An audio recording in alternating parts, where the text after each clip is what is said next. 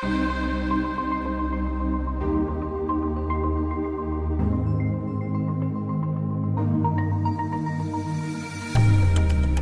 said that your real life begins where your comfort zone ends. Well, it's about to get real as we have radically authentic conversations to help you thrive in your personal and professional life while navigating the twists and turns of being human. Buckle up, because this might get uncomfortable. Starts right now with Jason Wrobel and Whitney Lauritsen. Did you ever have a dream that you wanted really badly? and the thing finally comes to fruition in your life.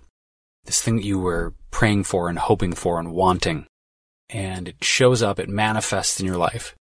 And then you're in it and you realize it isn't exactly what you thought it would be.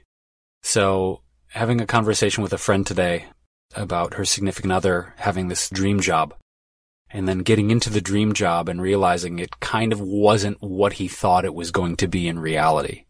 So today it's the exploration of this idea that we want something really badly and we have this idea in our head and our hearts of what we think it's going to be or what we think it ought to be, but then it manifests in reality and it's not really exactly what we thought it was going to be. So it's an interesting place we find ourselves and that's what we want to explore is, is dreaming big, but then kind of the weird space of having the dream come to reality and being like, oh, this is, this is what I thought it was going to be. So how has that shown up in your life, Whitney? I'm curious this topic because we've been riffing on it today. How does this show up in reality? And more importantly, like I think what I want to explore today is what do we do? I think this has shown up for me mainly with my career change because for a huge chunk of my life, starting when I was a teenager throughout my mid twenties, I thought that I wanted to be a professional filmmaker. And that's what I went to school for. That's what I was so passionate about and just devoted so much of my time and energy and, and thoughts to this career. And it was really interesting how it started to shift which was probably a year or less into after I started my website for Eco Vegan Gal, which initially launched in late 2008 as a blog. And then I started doing videos on YouTube and social media content and really fell in love with that process. At first, that was in addition to everything I was doing in the film industry. So I was still creating short films and working in the film industry and planning to do work long term. I wanted to be a director and I wanted to act and do so much on camera.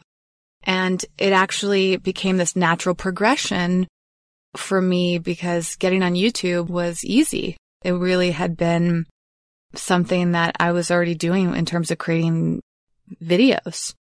And I just love talking about veganism and the environment and health, wellness, all that. Once it occurred to me that I could create a career around that, which again was still really early on in terms of making a career for bloggers and content creators. Even that term content creator didn't fully, it wasn't something that people usually use to describe themselves back in 2009, but something just shifted in me and I never looked back on my film career, which is really interesting. I, I have a lot of nostalgia for it. Sometimes I miss working on movie sets and TVs and production offices and all of that. Other than that, I really have very little desire to work in that industry. And it's just so fascinating how probably 15 years of my life were consumed by that. And suddenly it just completely shifted into something else very organically was it disillusioning to a degree? Like once, you know, cause you have this dream of, I want to be a filmmaker. I want to be in Hollywood. I want to be in LA. And you know, you graduate with a film degree. You're a filmmaker. You're actually doing films. And then you get out to LA and you're in the business. Was there a series of moments or moments where you were like, Oh, wow, this isn't really what I thought it was going to be. In terms of was the filmmaking not what I thought it was going to be? All of it. Just was there a sense of like, the Yeah. idea of your head didn't match reality, or was there a sense of disillusionment or disappointment for you in that? Like, oh wow, this isn't what I thought, or did it match what you had in your head? I think because I grew up in a small town and just maybe it's part of my personality or something about the, my family life. I've always had a little bit of an innocent side of me and I tend to see things through almost like rose colored glasses of feeling like I see the positive in things and I see I don't feel overwhelmed by challenges most of the time. And I just think that everything is possible if you put your mind to it. And so it's really interesting going from this small town in Massachusetts to moving to Los Angeles and then working in the film industry. There's a lot of wonderful elements of living in, in LA. And I think people are very open minded and heart centered here for the most part. But in the film industry or even just production in general. So I worked in music videos and television and movies and, and just commercials at times, just all of these different elements of production. And in general, people just don't really seem like they're living in the magic of that type of creation, which is how I viewed it. I just always saw anything creative as magical. You know, wow, you get to write these stories and make them come to life. And this is so incredible. And I think people think of Los Angeles and Hollywood specifically as, as a magical place, which I really see it as myself. But the day to day life of working on, on production, people tend to be very drained. Mhm. It's so interesting because I think the actors are very tuned into the magic and some directors are as well. But I got to know a lot of directors and first of all, most of them are men, even to this day, which is fascinating how few women either rise to the big positions as directors or um, maybe not big position, but, uh, doing like a level con type of content Mhm. out there. It's still very dominated by men for whatever reason, even though I think there's been a lot of acceptance of women. It's still rare that a movie or TV or music video or whatever is directed by a woman. So first of all, there's a lot of masculine energy on sets. And I think that there's a little bit of jadedness. So my interaction with all sorts, I've met so many huge directors over the years, which has been so exciting to me. But it just seems like a lot of them are a bit jaded and Hmm. maybe just not the type of personality I imagined for them, for people. Mhm. There are some exceptions, like when I met Steven Spielberg, he possesses a magical like quality. And that was really satisfying to see. Rob Reiner's another person that has a bit of his jolliness and that was very consistent. And then I met Spike Jonze at one point who makes a lot of magical type of content and he, he seemed to be pretty tuned into that. A lot of the other, I can't remember their names off the top of my head, but just enough where I thought, hmm, this is really interesting. You'd think that these people would just be in this place of seeming like magical human beings, but instead a lot of them seem to f- feel like so stressed, I guess is the easiest word to assign to that. And so producers as well. I mean, producers even more so. Mike, I've, met some really big producers over the years and a lot of them just seem very stressed and almost like they have this tunnel vision where they, a lot of the times I would work in roles as a production assistant or something and seen kind of as a minor role and just being treated like you're not important, right? That was just kind of my experience. Here I was, somebody that was so eager and so passionate and wanted to help and make a difference and wanted to learn. And there were just so many times over the years of meeting other people in the film industry or working with other people. Again, I keep saying film industry, but I really mean the whole production side of things is that so many people were jaded and stressed and self-centered or very focused on themselves and the small crowd of people around them. And it was just very, very common for unless you were part of their clique or unless you had been assigned an important role, you generally were not treated with much respect. And that was really heartbreaking, you know? I think that there were some years I was willing to tough that out, but over time it just, I started to lose some of my passion. Yeah. And that was heartbreaking as well, is that the more people I worked, a lot of them just kind of felt like they were trudging along or, you know, you'd meet people on production sets that just seemed like they were doing it as a job. Like it was any other job. And I'm sitting here thinking, you're working on this great project. Like this isn't just a job. This is like a, something that people are going to view and love. And I was just surprised at how the majority of people that I experienced just did not even seem that grateful to be doing that work. And I think that's probably where the thing started to pivot for me is seeing the side of this industry where it felt almost like corporate or something. you know, it's just these people that are just a cog in the wheel and I didn't want to live my life like that. So maybe that mm-hmm. was part of the turnoff. Now, granted, I had a lot of magical experiences. I met a lot of magical people. I still believe in the magic of Hollywood and the magic of production in general. And and I think it's all about this mindset and perception.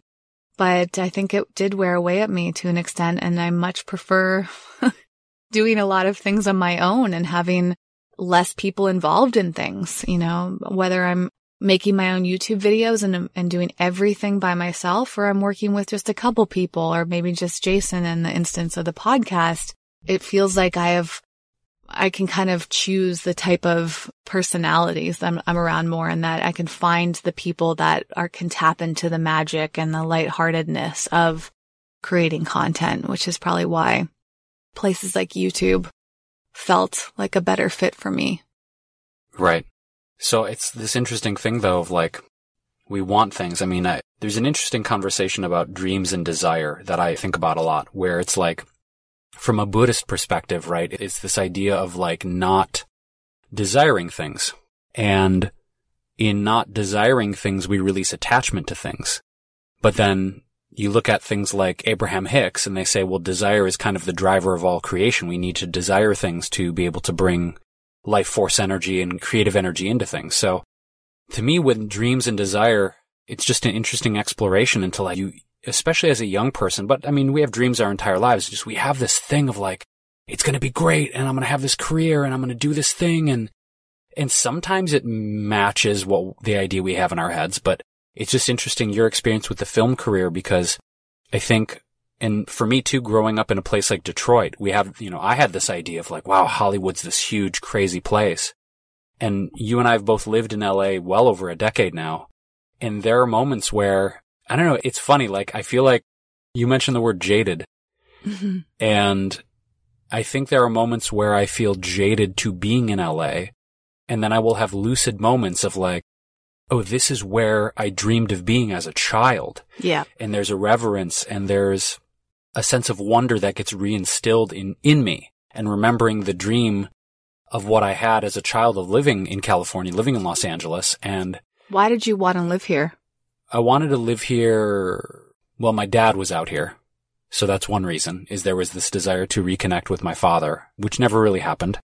And the other side of it was I just, as a kid, it blew my mind that I remember just being obsessed with movies and TV as a kid, watching a lot of entertainment and, and thinking, wow, all of this magic gets created out there.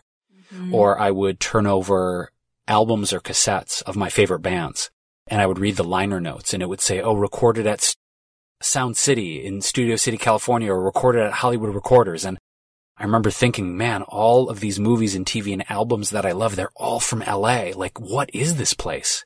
It just seemed like this fantasy land of infinite possibility. And in many Which ways it, is. is. Yes. Yeah, in many ways it is. and also, you know, as an adult, there's also a sense of, oh yeah, well, this is just a place people work. Not everyone is chasing fame and fortune and people live here and have families and jobs and lives just like they do everywhere else. Maybe that's why I felt so frustrated is because yeah, it is just another place, but there is something energetically about Los Angeles that draws, I think similar to New York. Oh, it, for sure. Generally, people either are really into New York, really into California and Los Angeles specifically, or both, right? And both cities seem to have endless possibilities. They're huge cities. So yes, the possibilities are partially because of the amount of people here. So the more people, the more variety, you know, we just have access to so much and anything that you could dream is possible here. And it, it's really amazing in that sense versus again, for me growing up in a small town, any city, I lived in Boston and that was lovely as a city, but there's something about LA that I really feel like every day that anything I want is possible. And that's so exciting to me. And I still believe that. And that's partially why I felt frustrated thinking like, here I am amongst all of these people. Why would anybody feel jaded by this? Why would people not be grateful for these mm-hmm. things? You know, it's incredible. I still feel in awe when I see a quote unquote celebrity, somebody that whose name I know and someone I see in a TV show or, or a movie or whatever. And, and you see them on the street. You see them. Jason and I saw a pretty big name a few weeks ago at the local store down the block from me. And I just felt in awe of that moment of, wow. I mean, that is a, a great example of anything could happen at any time. You know, and this is one of those cities where everybody is connected. I mean, you're just one person away from being connected to somebody that you admire. And that's happened right. to me so many times too. And it blows my mind. So it's part of me like feeling annoyed. like, mm. wow, how could you possibly not feel the magic? How could you possibly not be tapped into the magic here?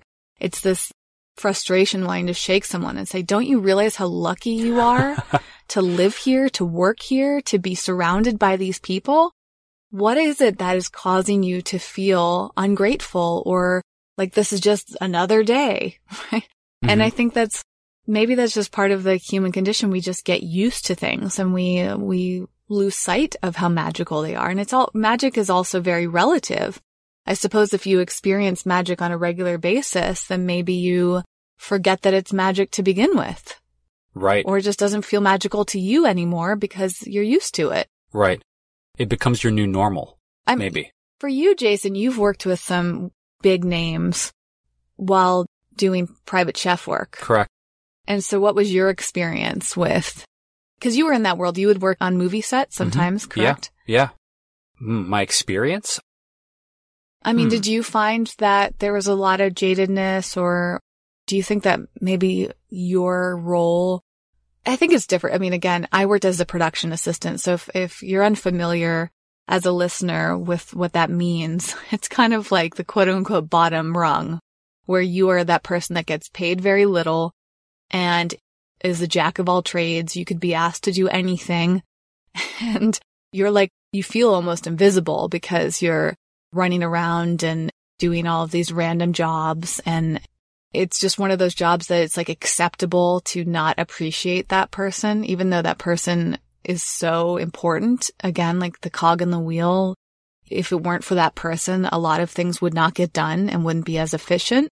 So I think some of my experiences that I had was when I was in that role, but I also, I did a lot of assistant work. And so I think maybe that was part of why I experienced that. I worked at, at as a secretary at the front desk of production offices, or I worked as a personal assistant, or I worked as an editorial assistant or office assistant. I mean, all of these different roles were generally like in that assistant category. And it's almost like you feel unimportant, even though you know that you're doing important work. And so maybe for you, Jason, as a chef, you were seen as more valuable or something like you weren't as exposed to that type of energy that I was feeling for many years? I mean, it was a mixed bag because I feel like getting to see the in the intimate lives of celebrities, their families and how they live and, you know, feeding them.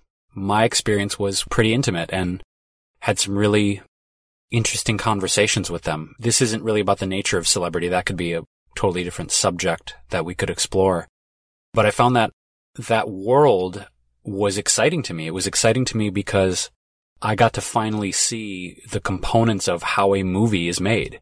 Yeah. And to me, I was also a student filmmaker in high school and early college. Actually, much like Whitney, I, I got a film scholarship to go to Columbia for film school and ended up not graduating with a film degree. But well, how is that much like me? I did not get a scholarship, but I did graduate with a film. Well, degree. well, because you, you, went to film school. You went okay. to film school. That's what I meant. Much like you, you went to film. You went to one of the top film schools in the country, as did I. Yeah, that's something we share. Yeah. And I never was able to really get behind the, under the hood rather, and see exactly how a film was made. So the great pleasure I had was being behind the scenes making food and also being able to be on set delivering food to certain people, certain clients I had and sitting there and watching them do takes and watching them do scenes and watching them reset and being there into the late, late hours of the night. So it was an extremely exciting experience for me. And to your point, I noticed that were, there were people who seemed to be joyful and jubilant and creative and in the flow and knowing the thing.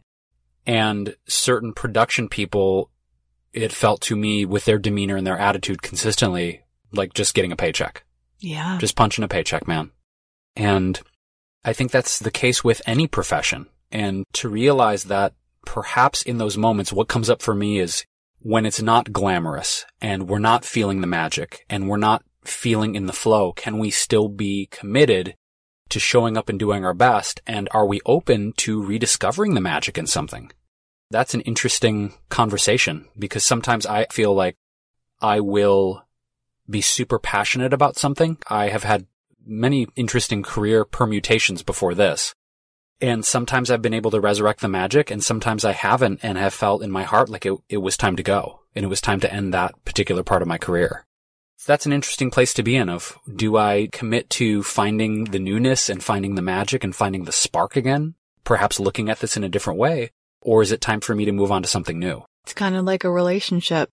Very much. Very much. Yeah. With another person, meaning, I mean, I guess you have relationships with our jobs.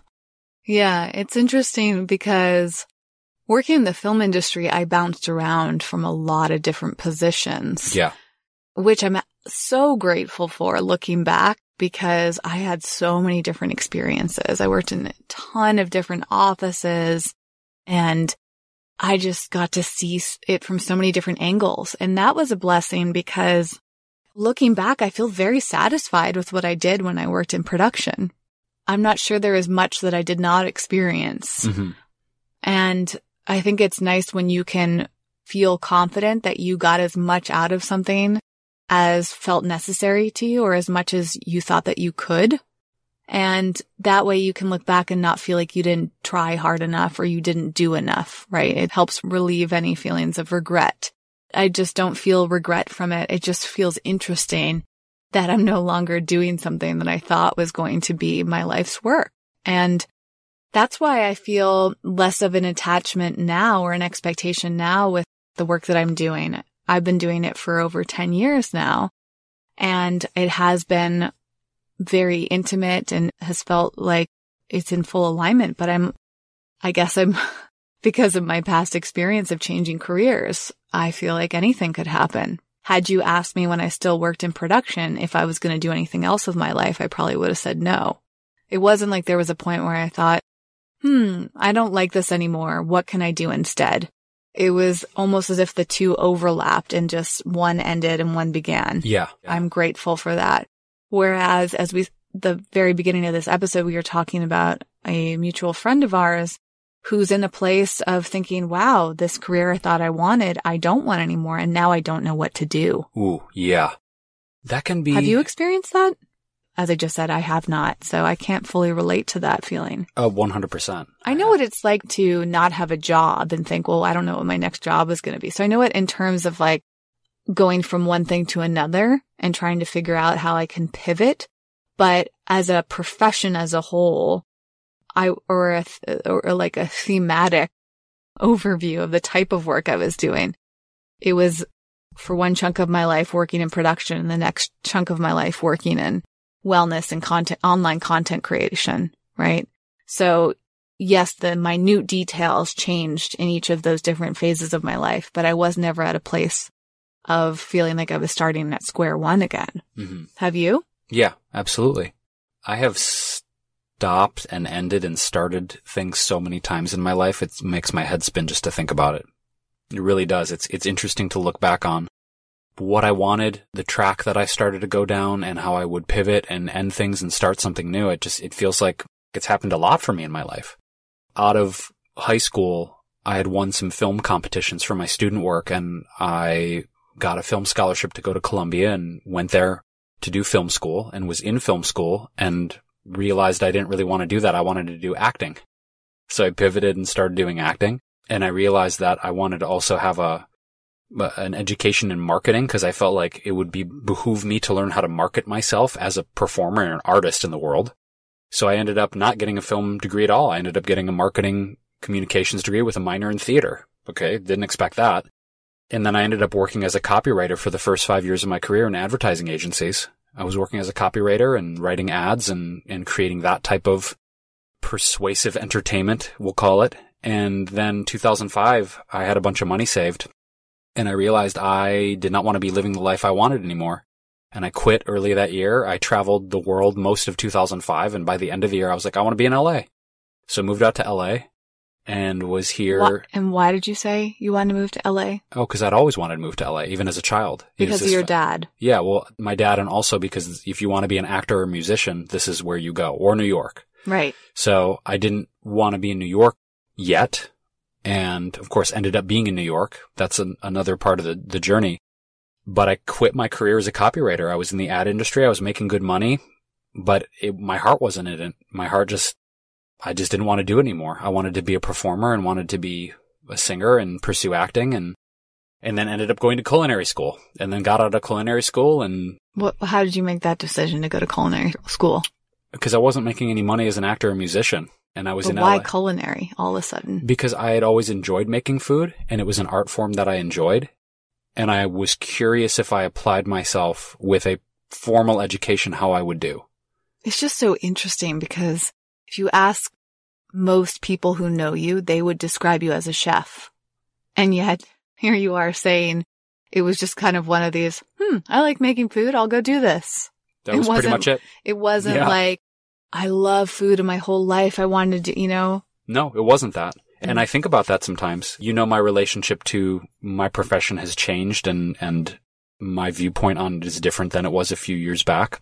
But most people regard me as a chef and that's fine. But spoiler alert, it's not the thing I'm most passionate about. what is Like, the wow. thing that you're most passionate about? That's a great question. You don't know off the top of your head? I mean, the first thing that came to me was entertaining people. Mm. because a few years ago at a New Year's Eve gathering, I was with a mutual friend of ours who is one of the most famous music managers in the history of music, like ridiculous. And we were talking about art and career and everything. And she looked at me and she goes, Jace, you're an entertainer. That's what you are. It doesn't matter what you're doing. You could do food. You could do music. You could be on the camera. Like you are an entertainer. You were born to entertain people. That's a very aqueous, but when, when she said that, it resonated. I was like, you're damn right I am. Like, it doesn't matter what I'm doing. I want to bring joy and entertainment to people. I want to move them. I want to light them up. Like, no matter what I'm doing, I think that's the thing I'm most passionate about is I love, and I always have loved to entertain people. What form that takes, it's changed a lot in my life, for sure. But at the heart of things, I think, uh, yeah, for someone to say, oh, he's a great entertainer, that resonates. In my heart goes, you're damn right. Yes. Thank you. Thank you. There was a string through I think so. At all. I think with film and writing, acting, music, food, there's a degree of leveraging my artistic desires to entertain people or move them or bring them something that maybe impacts their life in a positive way. And I've always had this idea in terms of dreams or career choice that I had to pick one thing and stick to it. And there's always been this conflict within me, even as a young man, of thinking, well, you should just stuck with one thing because that's how Picasso did it or Bob Dylan did it or Michael Jordan did it whatever. This idea in my head of the greats in all the professions that have inspired me. And if I really examine that, it's not true. If I look at my heroes, my artistic heroes, people who have deeply inspired me, they didn't actually choose one thing. They might have been known for one thing, but they had other artistic pursuits that were of equal value and measure to them. And I think we're in a state now, if, if I look at the entertainment world in general, that it's kind of, I don't know about expected. A person who comes to mind of the current generation is like Justin Timberlake. You know, you think of JT, first thing you think of is amazing singer, amazing dancer, great songwriter. Dude can act. Dude Mhm. is hilarious too. Like he's funny as hell. He's a great actor. Or what I grew up like David Bowie. one of the greatest musicians and chameleonic creative people in the history of our culture. Also a phenomenal actor and great writer. And so this paradigm, I think that I have been holding on to of I need to pick one thing and stick to it. If I look at my heroes or the artists that truly inspire me, they have multiple things going on all the time. And it's apropos that most people associate me with food, but I'm still deeply, deeply passionate about music and comedy and being on camera and just entertaining people. Food is just what most people associate with me with. So. Yeah, it is interesting. I think there's an element of feeling passion for something, doing it for a, w- while, and then realizing that you're no longer interested in it. That's, you know? yeah. And for me, it's really fascinating. I guess I haven't th- given it too much thought because, like I said, it, it came about so organically for me to just switch directions. It wasn't that I was throwing away something. It was just that the thing that was common, the things that the two careers have have in common with one another is the video content. Yeah. And for me, growing up, YouTube didn't exist at that time. So it wasn't even something that was happening when I was in college. So there was never even an option to be a YouTuber or a content creator of any sorts. And I wonder what it would have been like to have those options when I was in college. Would I have pursued that? Because for me, I was very traditional. I really wanted to direct and write and act in movies. That was my passion and that was my, the direction in which I was headed. And I was determined. I was really determined to make it happen. And even though I think there were those moments of me getting a bit discouraged and frustrated and resentful of other people in the industry, which I think is part of the reason it's hard. I mean, just interacting and dealing with all these challenging people in, in the production world. It, I mean, it was emotionally draining for me. And so maybe that's where it started to occur to me that I really was passionate about making a difference. In fact, my second to last job was one of the best that I had in the whole entertainment world. And that's where I started recognizing how much I cared about environmental things. And I was just so passionate and I was getting frustrated with people that weren't into environmental issues. And so that's where it just started to get funneled naturally into this blog and then eventually the videos. I thought like I can educate people. I can make a difference. I can help, but I can also be creative with it. And so that natural unfolding of, of realizing things, maybe it had never occurred to me, but had been something on my heart my entire life, right? This idea of doing something good for the world. And I think that that can also happen you just get into this mindset almost like a program. Oftentimes it can be our parents drilling it into our head over and over and over again. You need to do this job to get this money, or you can pick from these careers to make money. Yeah. And then we have all these ideas of what money means for us. And it's almost like a lot of people, I, th- I think, grow up just trying to fit into a mold of their teachers and their family members and their friends and society, all these things that we're kind of programmed, trained, conditioned into wanting. And so you think, well, if, if I want to have that family and those children and that house and that car and all the other components, I need to have a job that can pay for those things. And so my parents said that these are the jobs that I could have, or these are the jobs that my friends are going after. So I'm just going to do that. Yeah. And then it's like you hear about these midlife crisis that some people have. It, I wonder if it's because you spend so much time doing something and then one day you realize that you never really had to do it. You just thought that you had to do that or that those were the only options. And so I think it's so amazing when somebody makes a pivot at, at any point of their life, really, and decides to tap further into what their passion is. And it's such a beautiful thing, but it can often feel very scary because it's shaking up the status quo or shaking up the foundation in which they've built their whole lives.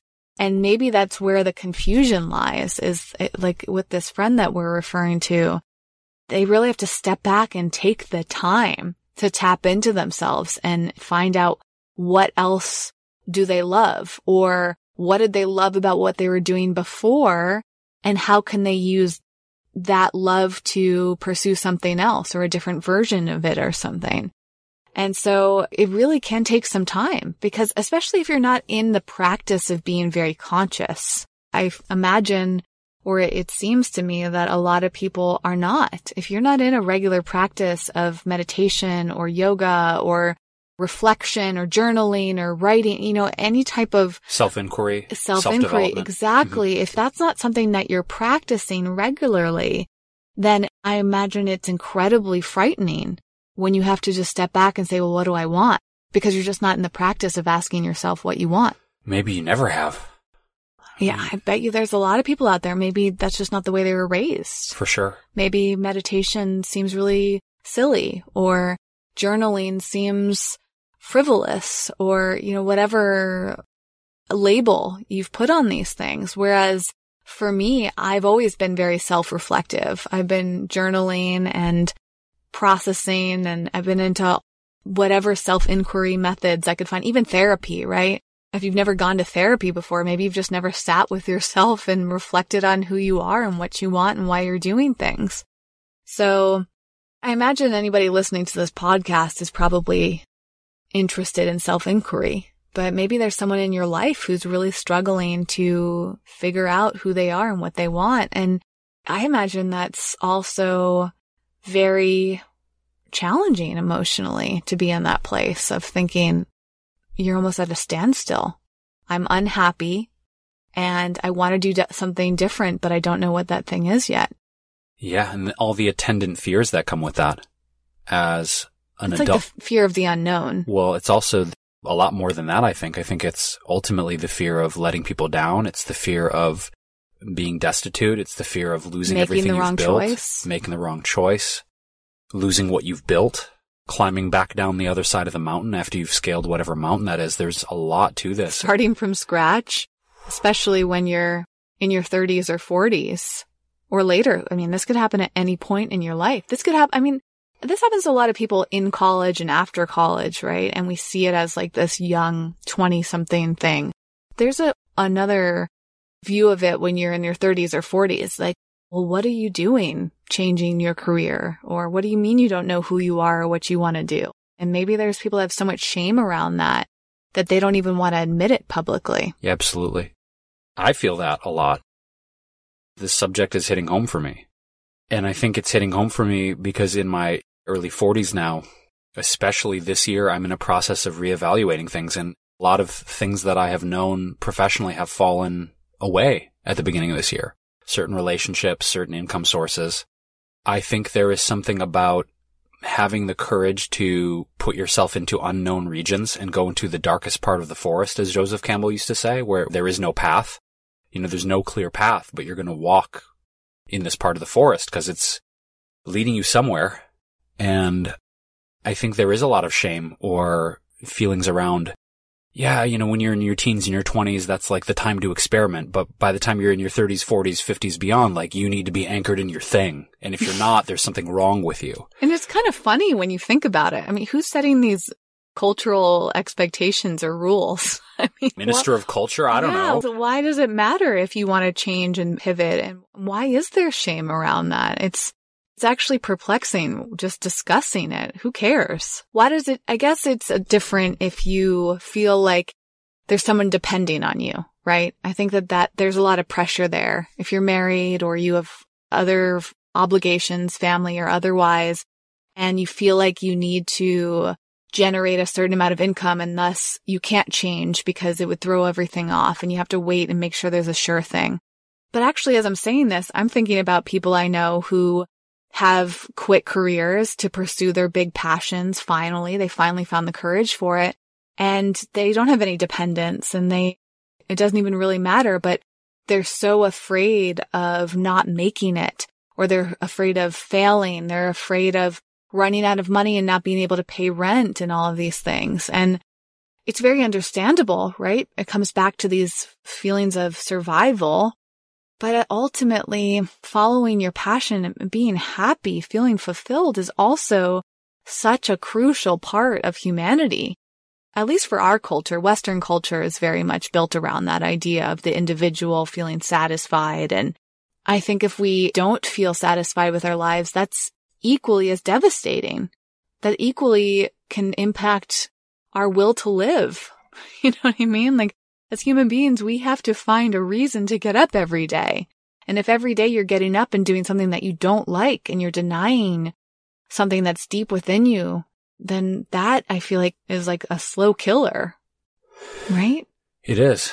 That's just miserable. And I remember when I made the change to work for myself, not only to pivot my career, but at the time as I was deciding to pursue something new, I also decided to work for myself. And I remember it being very scary, but incredibly liberating because I finally got to make my own schedule. I got to make my own rules. I got to decide what I was going to do every day and when. And that fits my personality and my just the things that I enjoy so much better than getting up and clocking in and following somebody else's guidance. Some people enjoy the latter, just not me, right? So I would rather struggle and do what I'm doing now on my own terms than feel perfectly financially stable and do life on somebody else's terms, right? Yeah. But each person is going to have a different relationship to all this. Yeah, absolutely. It requires a lot of courage to change and to let go of something that you've been holding onto for so long. Whether that's a long held dream or a career or a relationship, these pivots, these changes, there's a reason a lot of people don't ever make them, even though they might be whispering in their ear, whispering in their hearts, because it can be terrifying. And also knowing that I believe eh, from my own experience and other people who have taken the leap over and over and over and over again, that somehow I don't know if you want to call it grace or the universe has your back, God's love, whatever you believe in, that there is some thing that happens when we acknowledge and surrender to what's in our heart to do and go for it, that somehow everything ends up okay. And I don't mean that in a simple or pedantic way. There are certainly incredibly terrifying and tough moments in all of this journey. I just think there's some way the universe shows up with certain resources or certain support when you get so clear about what it is that you really want to be focusing on or doing and you just go for it. And I think that's part of purpose, right? It's like the manager said to you about you being an entertainer. Perhaps that is your purpose. And if you do believe in a higher power, then a lot of the spirituality is based around living your purpose, what you were here to do. And maybe we were each put on this planet to play a role and to deny that role that is doing a great disservice to the rest of the world. So if we look at this from a place of purpose and service and passion and something that drives us and something that is in a way just the underlying reason and motivation behind everything that we do, it's life is actually easier and happier, more joyous.